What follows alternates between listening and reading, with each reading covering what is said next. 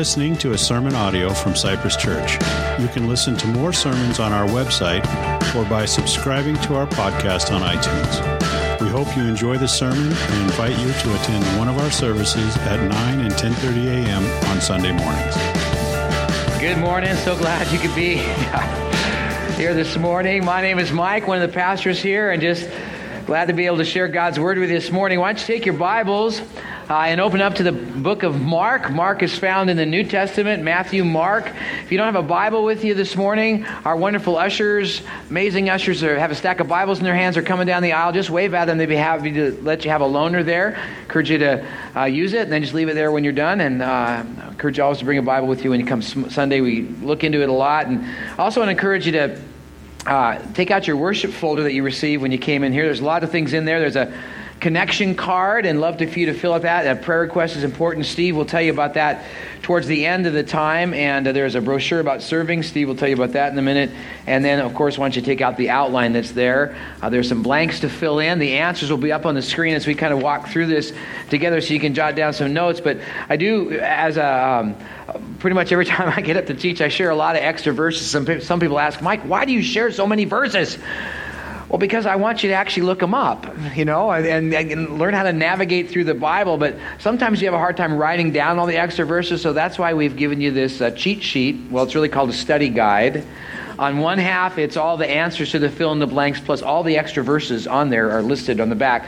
On the other side, it is a study guide that you can use for personal Bible study this week kind of asking some extra questions to that. Many of our life groups, our small groups, use this as their kind of time together. And if you're interested in being involved in a life group, a small group, just take that uh, connection card and say, hey, I'd like to get involved in a life group.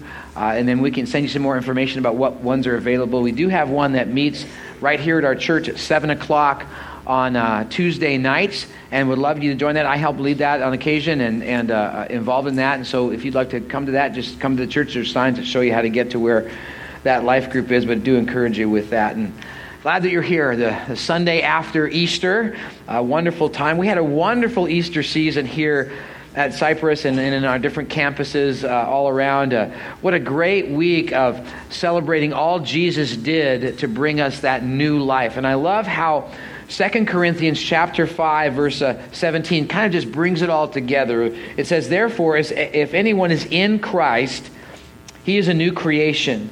Old the old has passed away behold the new has come. See Easter revealed that life a new truth that for us that new life is found in Christ. It's trusting in and having faith in who Jesus is and what he has done for us. Uh, that concept of being in Christ, it's not other things that bring us that those dreams of life, it's really just Christ. And matter of fact, Paul believed in that so much that all the way through the Old, uh, the New Testament, which he wrote more, most of it, uh, over 160 times he uses the phrase "in Christ" or "in Christ alone" or or "with Christ." And in some sense of that, he uses that in there because there's great truths in Christ.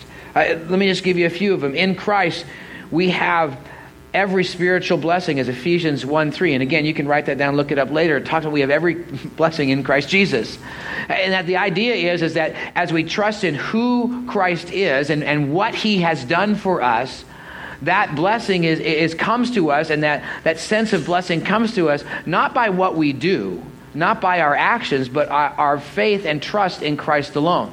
In the same way, there is forgiveness, that that freshness of being forgiven. As, as Ephesians 1 7 talks about that, that, there's great forgiveness in Christ. That sense, ah, and we all have that sense because we've all sinned and fallen short of the glory of God. We need God's forgiveness. And that freshness is found. It's not found by trying to. work away the, the, the, sin debt that we have or try to gain forgiveness by some action we do. It's given only in Christ Jesus. And it's in Christ that that dream of life is made. And, and in Christ, all things hold together. I love Colossians 1 7 as it, it, explains Christ as he is the creator of all things. And it says in verse 17 in Colossians 1 In him all things hold together.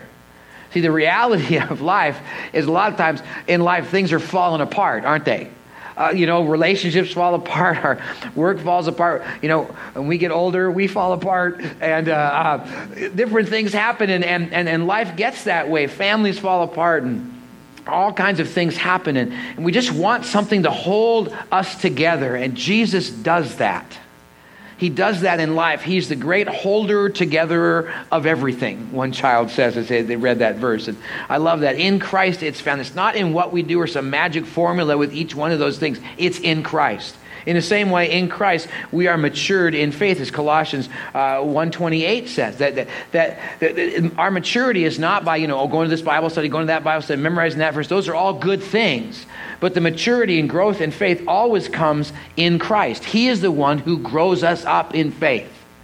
It's in Christ that that happens. And in Christ, there is power for life, as 2 Timothy 1 1 just gives forth. In Christ is where we are truly living the dream. We have that phrase uh, that comes to us. You know, people hear that phrase, you know, they're on vacation, you know, feet propped up and on the beach saying, I'm living the dream. Or, or they just landed this, this great job and they're sitting there with their desk and all the stuff around them. I'm living the dream or driving that new car. That, yet, living the dream is far beyond those superficial ideals. Uh, there's a dream that God has for us, and, and He has a wonderful dream for us. Matter of fact, David just talked about it when he read Psalm or Jeremiah 29 11. For I know the plans I have for you, declares the Lord. Plans for great things, not for bad things, to give us a, a hope and a future. And God has an amazing dream of a life for us as we yield to Him in trust and, and in following Him because it's found in Christ. But regardless if we're following Jesus or not, we still have dreams and hopes and ambitions. These aspirations motivate us, encourage us, inspire us.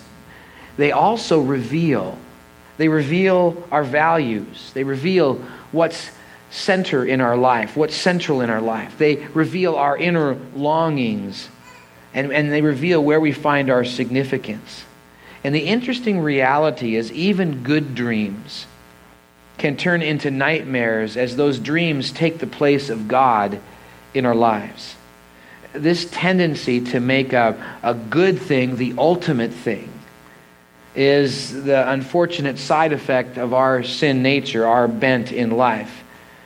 As we seek fulfillment and significance in something rather than God, in that dream rather than God. And yet in Christ is where we truly are living the dream in Christ. It's that simple.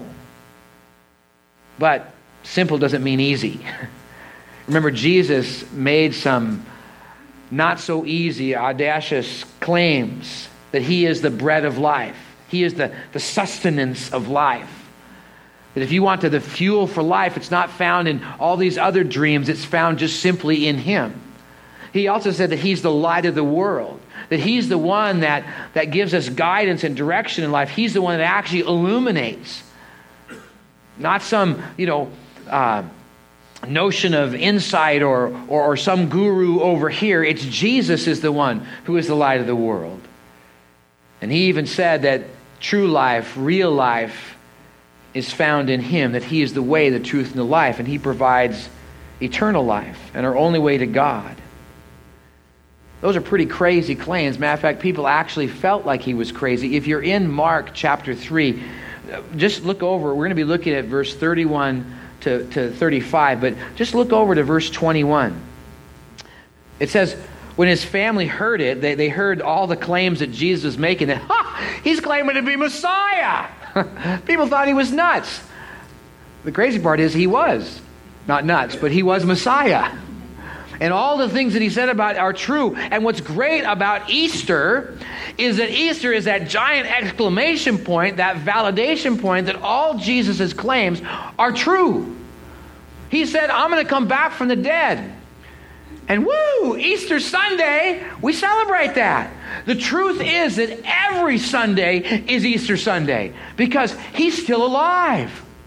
It's not just Easter Sunday he's alive. He's alive this Sunday and next Sunday and the next Sunday and he is he's alive. He's living and he's in the world today and he's as alive as you and I are alive, just can't see his bodily form right now. But Jesus is alive.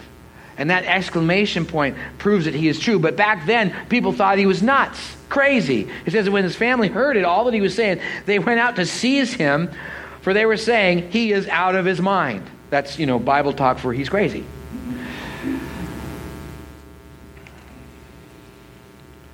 Well, in Mark chapter 3, verse 31 to 35, Jesus' family were seeking to seize him.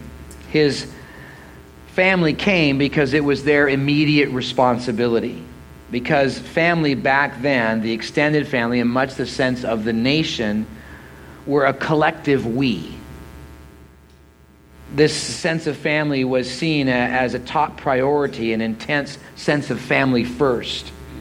But it was even more as people perceive themselves as an interconnected group, responsible to the group for all aspects of the group, for identity and belonging and life in general. Less focus on individuality, as, as some in the West feel, uh, but more a sense of group. And that sense of group, there was also built in an exclusivity, an exclusiveness, an identity with that exclusiveness, especially with the uh, uh, family of Abraham or, or the Israelites they were saying, We are God's people, and you're, and you're not. That's why when you read the Bible and it, and it talks about how despised the Israelis were or, or the Jews were about Samaria, uh, because the Samaritans were half breeds. They were half Jew, half Gentile.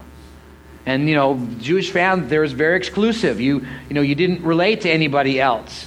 And there was an exclusivity there, uh, certainly against Samaritans, but also the rest of us Gentiles. There was this, this exclusiveness. Now, yes, God did call them to be sanctified or set apart. In other words, don't get caught up in wrong living. But He never intended them to be segregated. And Christ emphasized that. Matter of fact, write down John 17. That you, you can read the whole chapter later, but mostly uh, focusing in on, on verse 15, where it talks about. Uh, Jesus said, as he's praying for uh, his followers, he's say, saying to God, God, don't take them out of the world, in other words, don't, don't, don't segregate them out of the world, but just keep them from the evil one. That's where the phrase comes out of that, being in the world and not of it. It's, that's not of the Bible, but, but it's, it's the, the idea of that, that God wants us to be in the world, but just not involved in all the worldly activities that's there. To be separate in that sense, but not segregated. But our sin nature pulls us to be exclusive, not inclusive all along, God's intent has been and is for us, his people, to be inclusive. As a matter of fact, Israel was supposed to be this nation that was to bring the world that sense of who God is. Out of Israel would come a Savior to save the world, but also Israel was to kind of show off how amazing God is. God would bless Israel and, and, and in hopes that all the other nations would see, hey, look, here's Israel. They have the one true God. Why don't you guys go check it out? But the problem is, Israel became exclusive. Well, he's, well, he's my God. You know, not your God, my God. And, even the idea of, a, of Jerusalem was supposed to be the city on a hill where people would look to that and notice God. Matter of fact, even the temple, as we learned on Palm Sunday, was to be open so that even people who are not Jews could look in and see how amazing God is and all the, the sense of worship in that and be drawn to God. But they took the great dream of inclusivity that God had in a nation centered on God and turned it into their national dream where the goal was self centered and exclusive. And we do the same thing with a number of areas and dreams of life, with our finances and money and politics and power and success and entertainment and food and even family. We can take God's great dreams in these areas and make them the ultimate thing and seek fulfillment and significance in something rather than God. Jesus knows what's best for us. Remember, in Him is the dreams of life, and He has dreams for our lives. And He has said to come to Him in Matthew 11, 28 to 30. He says, Come to me, all you weary and heavy laden and I'll give you rest. Take my yoke upon you, his way of life upon you, for his way is light, In other words, that it's, it, it is a simple way of life. For in Christ, all the dreams of life fall into place. As Matthew 6, 33 and 34 talk about that, that if we seek Him, everything falls into place. Instead, those dreams, instead of those dreams becoming the ultimate thing, Jesus is the ultimate thing. And our true heart's desires are met, and we are living the dream in Christ. That's Jesus' hope for us to find our joy and our hope and our belonging and our security and our acceptance and love in Him, not in those other areas. And so, here in Mark chapter 3, verses 31 to 35, Jesus takes the opportunity to, in a sense, dethrone family from that ultimate thing, idol place in our life that it tends to be, and gives us a greater dream for an expanded, inclusive family sense centered on Him, giving us three family matters to be living the dream. And so I'd like us for us to look into that. And if you wouldn't mind, put your books aside. Let's stand up, pray, ask God to challenge us, and we just spend a few minutes looking at this little interesting passage. I'm glad you're here. I know God has something for you. Let's pray. Father, thank you just for the reality uh, that life centered on you is really where we're living the dream. And yet, Lord, it's so easy to place good things in that ultimate place and think that that'll be the satisfaction. If, if I only had whatever, I would be fulfilled. And yet, Lord, if we only have you, we're fulfilled. And so, Lord, as we walk through this today, challenge each one of us at our point of need. Convict and move and motivate and encourage and all of that, Lord, through your word today, this morning. We pray in your son's name. Amen. Have a seat, and hopefully you're taking out that outline and walking through this as we look at these three family matters to live in the dream. The first, to live in the dream, shows as family is centered on Jesus let's look at this passage here. Remember, Jesus' mother and brothers are trying to seize him because they think he's crazy, and here's what happens. Verse 31 And his mother and his brothers came, and standing outside, Jesus was evidently inside, uh, they sent to him and called to him, and, and a crowd was sitting around him. And they said to him, Your mother and your brothers are outside seeking you. Now, we'll get to that part about the mothers and brothers in a moment, but I want you to notice something in verse 32. And the crowd was sitting around him. This was a, sign of honor, of humility, of allegiance and loyalty to Jesus. This, this sitting around Jesus, being at Jesus' feet, is seeing Jesus as important for who he is is that sense of being in Christ, for trusting and having faith in who He is, and, and believing and trusting and having faith in about who He is and what He's done for us. It's seeing Jesus as who He is.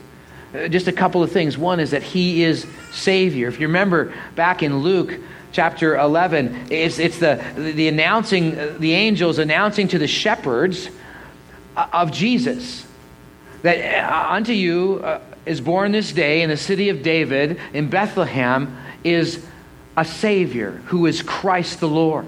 The angels were saying that, that a Savior has come.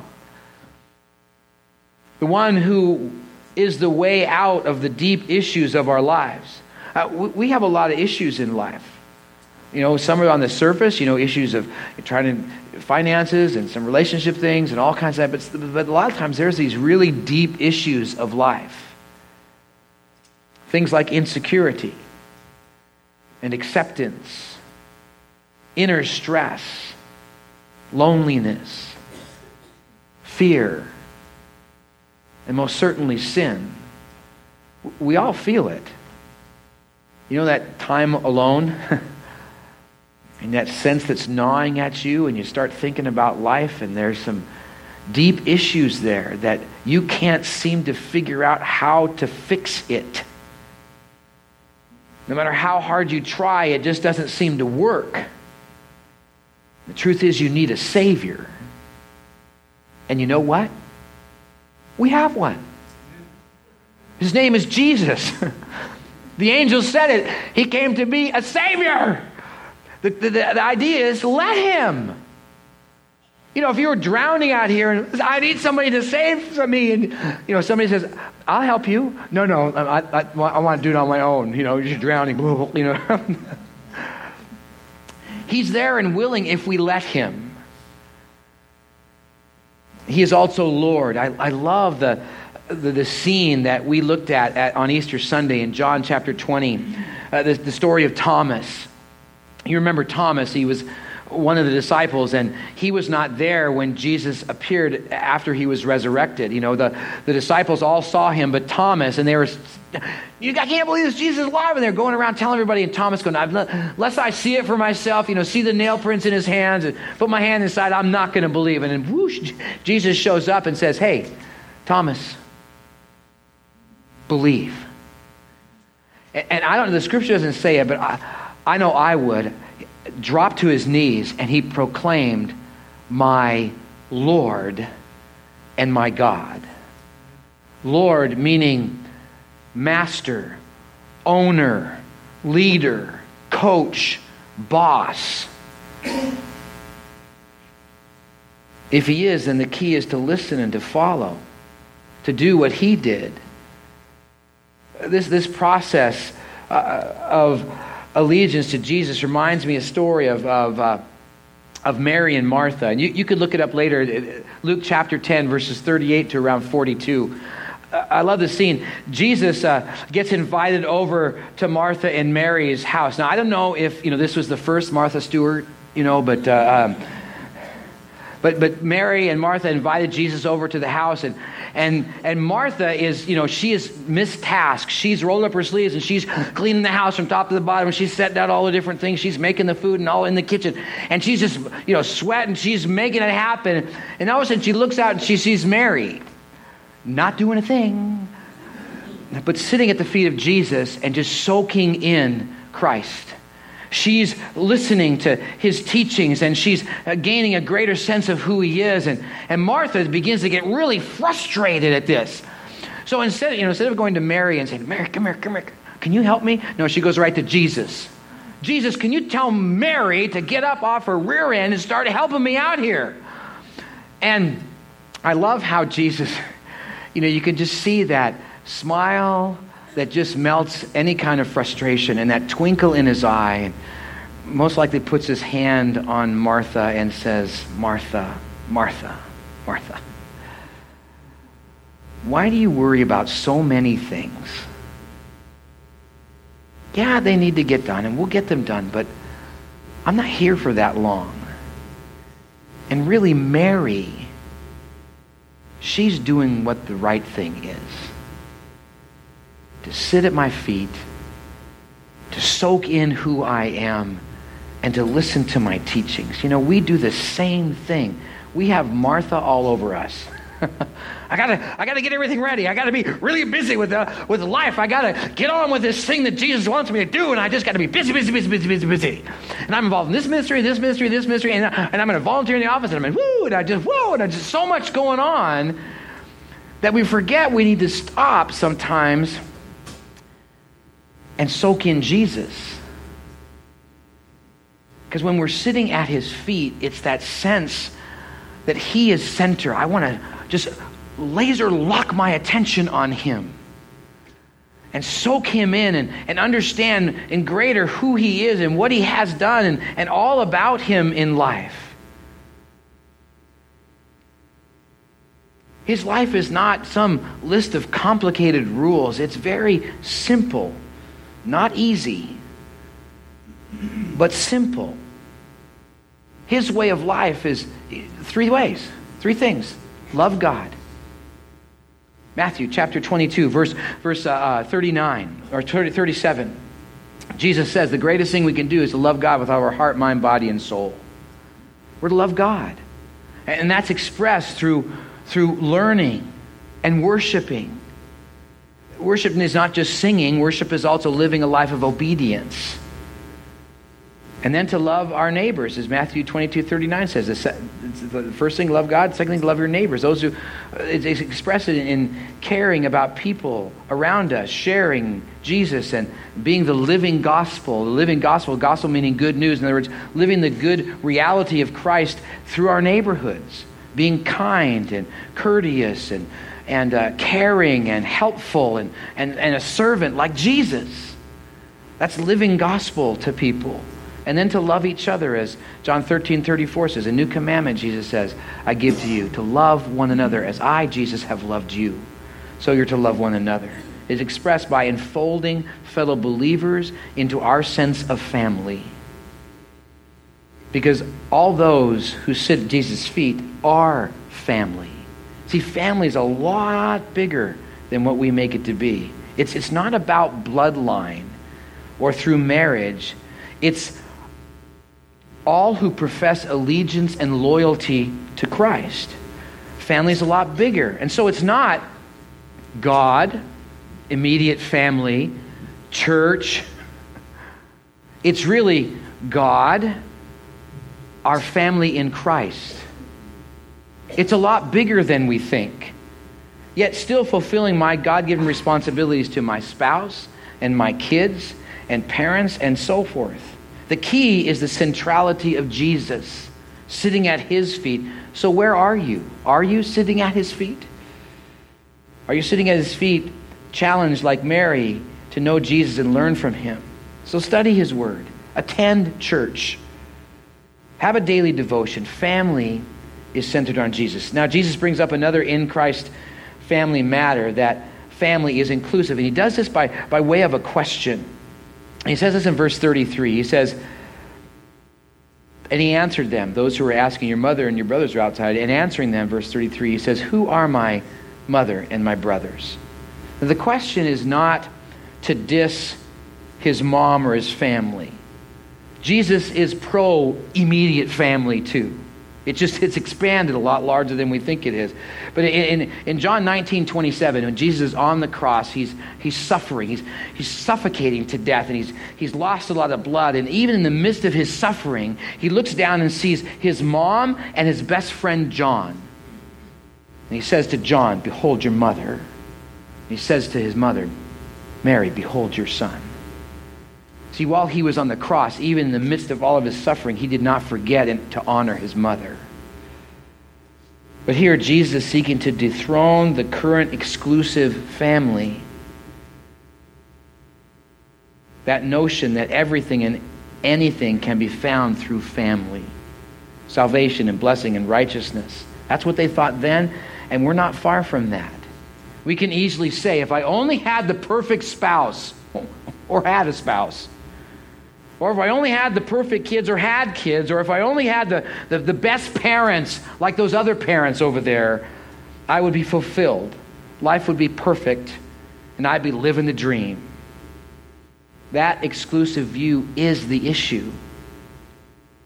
For we are to find our fulfillment in Jesus and his sense of family. And Jesus' view of family is inclusive, not exclusive. I love the scene in Luke chapter 18, verse 16. You can read that. Read the verses ahead of that and, be, and, and behind it. The scene is a Jesus. Wherever Jesus went, there's gatherings of people, and wherever there's gatherings of people, there's tons of children, and the children just flock to Jesus because you know there's something about him that just that joy that just attracted kids. Uh, the, he was just a lover of kids and they loved him. And, and the, the disciples were pushing them away because in that culture, kids and women and strangers were shunned and pushed away. They were actually looked at as less. Not God's intent at all. See, we are all equal, fearfully and wonderfully made by God, in God's image and regards and regardless of age or race or gender or political preference, no person is better than another. Let, let me repeat that and let that soak in. Regardless of age, race, gender, or political preference, no one purpose, one person is better than another. And yet Jesus dethrones that exclusive idea of family and says, let them come. It's not just the important people that are part of the family, it's all of us who sit at my feet. They're all family. in other words, saying that everybody is welcome. Now, not all choose to be family because family are those who do sit at Jesus' feet and participate in his will. But it's open to all because we're better together. The integration of the diversity of a larger family helps us to see God better. Uh, that diversity because you have a different slant on God, on your view of God. And when we come together, we can understand God in a little bit better view of togetherness. And that larger view of family stretches in areas like communication and love and building unity. So we're to be inclusive. I love how 1 Peter chapter 3 verses 8 and 9 says, "Finally all of you have unity of mind, sympathy, brotherly love, a tender heart, and a humble mind. Don't repay evil for evil or reviling for reviling, but on the contrary, bless. For this you were called, and that blessing means an inclusion. For this you were called that you may obtain a blessing by being part of God's inclusive family. So get involved. Get in a life group. Invite people to join some of your intimate uh, family gatherings. Do things with other families, and you'll be living the dream God desires you to live. Now, I know when I say this, there is a certain group of people that are going, Yes! I love being around people. Man, I am just so excited. I can't wait to meet another person. I love to hang around people. Those people are called extroverts. Now, there's another group of people over here who are not. They are freaked out at what I'm just saying, going, oh, Mike, I hate the meet and greet time. Someone may actually come up and say hi to me. They're more introverts. Now, one is not better than the other. It's like Legos. You know Legos. You played with Legos, right? There's some Legos that have a, they're, they're, long and, and big and they have a lot of snaps on them. Snap, snap, snap, snap. And they can connect with a lot of other Legos. Connect, connect, connect, connect. Now there's some Legos that are, you know, the, the, the long, thin ones. They only have a few connections. They're still just as important, uh, but, but they just have a few connections. And we're to be, to realize that we're part of the family of God. And some of you, you can invite the whole world to your family for dinner, and that's great. Some of you going like, yeah. Just breathe. Especially if you're an introvert, breathe. I know it's difficult. My wife and I are very different. I'm more of an extrovert, and she's more of a yeah, and uh, she's helped me understand that world uh, and, and understand that we all have different snaps. The thing that, that Jesus is saying is here is that save some snaps for the larger family of God. Don't just be exclusive, but save some snaps. Uh, snaps. As an introvert, save a few snaps for some other people. An extrovert, yeah, save some snaps for other people. And leave yourself open for that opportunity. Be inclusive, not exclusive. Don't always try to protect your family time like that. Open it up a little bit and include some others. And you'll have a, a, a, wonderful bouquet of, of understanding God more and even a sense of greater communication and understanding love more, and it'll be wonderful for you. And as we said, not everyone is family. For family is living out God's will. Look at the last few verses and listen to Jesus. After he asks that question, Who are my mother and my brothers? He says, Or it says, and, and looking around at those who sat around him, he said, Here are my mother and my brothers. For whoever does the will of God, he is my brother and sister and mother. You know, there's a major dramatic pause here that Mark is pulling out when he says, you know, and looking about. You can just almost picture the, the room just grows silent as Jesus is about to say something, but instead he kind of scans the crowd. Long, pregnant pause. You know the master's going to say something amazing here, It's probably going to be revolutionary. And you're hanging on the edge of your seat. And he says,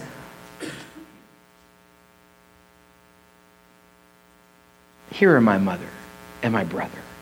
Jesus is about to say this radical, revolutionary thing. He's saying that what makes family is not bloodline or choice in marriage. It is to be founded on those who seek to live out God's will. And his will is centered on Jesus sitting at his feet. He says, You all are family. It's not as narrow as you think it is. See, see, people were so into this thing. I'm a, I'm a, you know, Father Abraham is my father. We're in the bloodline of Abraham. Therefore, we're a blessed nation. And they had forgot the part that faith, that, that this whole connection with God was based on faith. It was reckoned unto Abraham as faith. That's where his righteousness came from, not on the fact that he happened to be chosen of God or part of this chosen um, family, this Israeli family, this family from Abraham and Isaac and Jacob and this whole uh, nation. It was all about faith. Jesus again is expanding the family to mean all those who are faithful followers. He wants to unseat that notion that the deeper needs of life are found in our families. Our families are great. But we need to be part of God's family. And even in that, our deeper needs are still to be met and sought in Christ, like the sense of belonging. 2 Peter 2 9 says that, that we are a, a, a, royal priesthood, a holy nation, a people belonging to God. Once we were not a people, but now we are a people because of what Christ has done. And our family should be a place of belonging where we know that we have, we, people know our name. And we have this sense of, of growing up together and that sense of belonging, but always pointing us back to the source of belonging in Christ. See, our family shouldn't be all about just our family. Well, because you have this family name, then you're something. No, you're something because of what Jesus has done. He has made you something a royal priesthood, a holy nation, a people belonging to God. In the same way, security. I, love Colossians 3 3. It says, We are hidden in, with Christ in God. That's our security. Yes, families give us that sense of security and love, but that love should reflect God's great love through the family to us. And we should be pointed back that the greatest acceptance and security is found not in our immediate family, but in actually in God in Christ. And the same thing for our identity. I love Ephesians 1 5. It says that God in, in advance chose us to be adopted as sons through Jesus. Our family does shape who we see ourselves to be, yet our true identity is found in Jesus. And so we should constantly remind each other of who we are in Christ. See, living the dream is being in community, living out God's will. And many of you have sensed that when you've been on a missions trip or, or an intense worship service or, or on a ministry team or a great Bible study or in, or in a life group. There's that sense of community where we're all centered around living faithfully God's will, and there's that sense of connection that you sense, wow, we're family. See, it's broadening our idea of family not excluding our nuclear family, but enfolding in the family of Christ. Family is living out God's will. You see, whether we come from a, a great family where, boy, we have found a lot in that family, it's a wonderful, beautiful family of great love and joy, or, or whether we've come from a, an awful family where we struggle with all the different things of life because of that family in either of those cases, it's so easy to be exclusive and to seek our core needs from our sense of family. However, living the dream is to be in Christ, expanding our sense of family and seeing that family is centered on Jesus, that family is inclusive, that family is living out God's will. Let, let, let's keep encouraging each other to be living out that dream. Jumping and getting involved with maybe just a few more snaps and not be so exclusive and so protective, to be a little more open in that, to expand our view of church family. Family is a lot bigger than we think. Would you pray with me? Father God, thank you for just the challenge, even this morning, to um, find our sense of belonging and security and and family in you rather than the immediate family. And yet, Lord, thanks for also the challenge to encourage us to open up a few snaps, a few opportunities to be family with others, to not be so exclusive, but be inclusive. There's a lot we can learn from other people in that, God. Help us in that. Help us live that dream. We pray in your Son's name. Amen.